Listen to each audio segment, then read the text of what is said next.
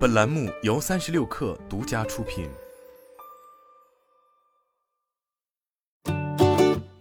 本文来自微信公众号《哈佛商业评论》。根据我同事伊纳伊内斯的研究，权力可能会使领导者变得对结果和控制权太过执着，从而把员工当成是达到目的的手段。我从自己的研究中发现，这样的领导者会让人变得更害怕，员工会害怕达不到目标，害怕失去奖金，害怕失败，从而不再能感受到正面情绪，试验和学习的动力也会被扼杀。以我研究过的一家英国食品配送服务公司为例，这家公司的驾驶员每天为数百万名顾客配送牛奶和面包。为了降低成本、改善配送时间，管理层变得越来越以指标为导向，导致驾驶员的参与度下降。每周，驾驶员都要和管理者进行绩效汇报，管理者会向驾驶员指出一系列问题、投诉和错误。不管是在哪一个层面上，这样的做法都无法鼓舞到任何一方。到了最后，尽管驾驶员当中有许多人已经为公司效劳了数十年，但是他们都开始怨恨公司。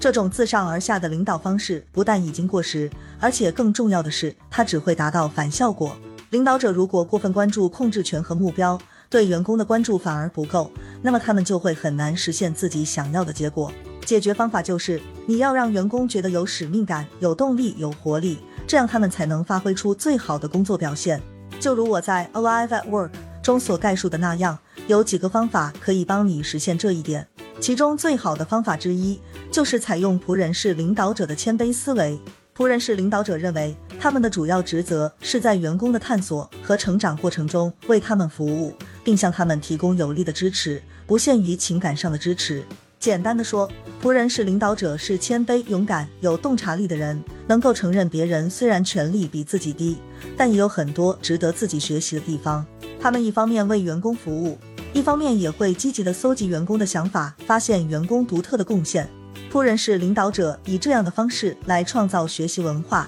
营造一个能鼓励下属发挥最佳表现的环境。谦卑和仆人是领导力的概念，并不意味着领导者要去刻意取悦别人。相反的，仆人式领导力所强调的是，一个领导者有责任提升下属的责任感和自主权，鼓励他们自己思考，尝试自己的想法。以下是当个仆人式领导者的方法：一、问问员工怎样能帮他们把工作做得更好。乍听之下，这个方法好像很简单。与其告诉员工要怎样做才能把工作做得更好，倒不如先问问员工自己怎样能帮助他们把工作做得更好。但是这种做法是非常有效的。回到前面提到的食品配送公司，它的传统模式被新的配送公司颠覆，于是管理团队决定管理方法需要有所改变。公司需要以优质的客服来竞争，但是要做到这一点，他们就需要获得客服员工的支持。此外，他们还需要一些能让公司变得更具竞争力的想法。于是，管理团队和普华永道的顾问进行了会面，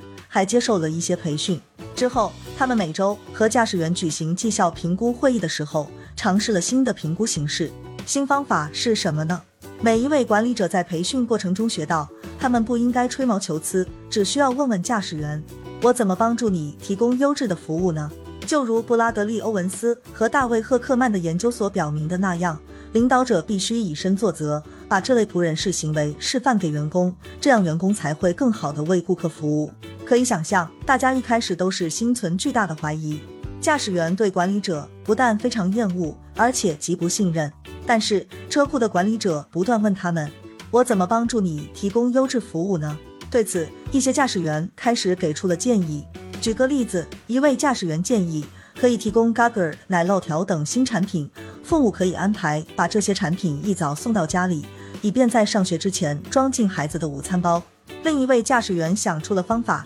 让员工可以更快地报告库存商品的短缺，这样就能避免发生顾客订了货却收不到的情况。小小的变化造就了良性循环，驾驶员的想法获得了认可和采纳。所以变得更愿意提供想法，车库管理者因此对驾驶员的印象更加深刻，从而更加尊重驾驶员，使得驾驶员更愿意提供想法，以此类推。车库管理者也发现，驾驶员所犯的一些所谓的错误，其实是他们所创造的创新做法，目的是在不延误配送时间的情况下简化流程。这些创新方法帮助公司提供了更好的客服体验。归根结底，从事组织实际工作的员工，通常比你还更熟悉怎样把工作做好。你要尊重他们的想法，鼓励他们尝试新的做法来改善工作质量，这样才能让员工为工作付出的更多。一位地区管理者这样总结道：“我们本来真的以为自己对送货人员认识的很透彻，但现在我们已经意识到，我们不熟悉的东西实在很多。我们每周举行一次的绩效评估会议，现在已经变得更具互动性，对话方式也变得更坦诚、更成熟。我们所目睹的变化是很难用文字来形容的。”二、创造低风险空间，让员工提出新想法。有些时候，领导者为员工和组织服务的最佳方法，就是创造一个低风险的空间，让员工用他们的想法来进行试验。领导者这样做，就能鼓励员工扩大知识界限。举个例子，崔整圭从新加坡搬到中国，出任渣打银行个人银行总裁时，发现新职位对他的一个期望，就是他必须走访各个分行，为削减成本而向分行经理施压。对此，每个分行的员工只能连续几周一边着急，一边为他的到访做准备。崔整圭把这些访问的性质彻底改变了。他并没有强调自己的正式权利，反而事先没通知就出现在分行。他来访时所做的第一件事，就是先给分行员工送上早餐。接着，崔整圭会举行集思广益会议，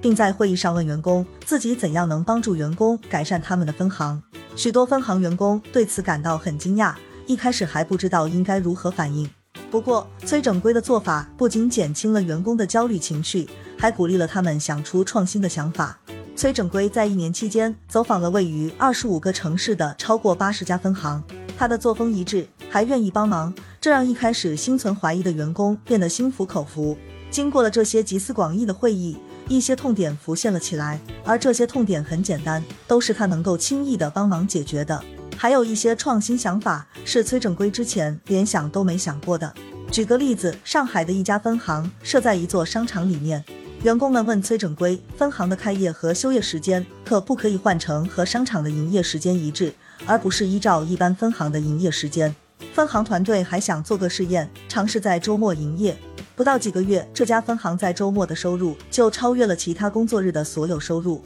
这种试验让公司在绩效方面获得了回报。在崔整圭执行谦卑领导力的两年时间里，客户满意度提升了百分之五十四，客户的投诉次数减少了百分之二十九。银行的员工流失率原本是中国所有外资银行中最高的，但是崔整圭当上总裁后，员工流失率就降到了中国所有外资银行中的最低。三要表现的谦卑，通常情况下，领导者是看不到他们下属的真正价值的。但是，只要领导者表现的谦卑，表示尊重，向愿意改善组织的员工询问自己可以怎样为员工服务，他们获得的成果就有可能会很惊人。除此之外，多人是领导者，还能当个更好的人，而这一点或许比帮助公司取得更好的绩效来得更加重要。好了，本期节目就是这样，下期节目我们不见不散。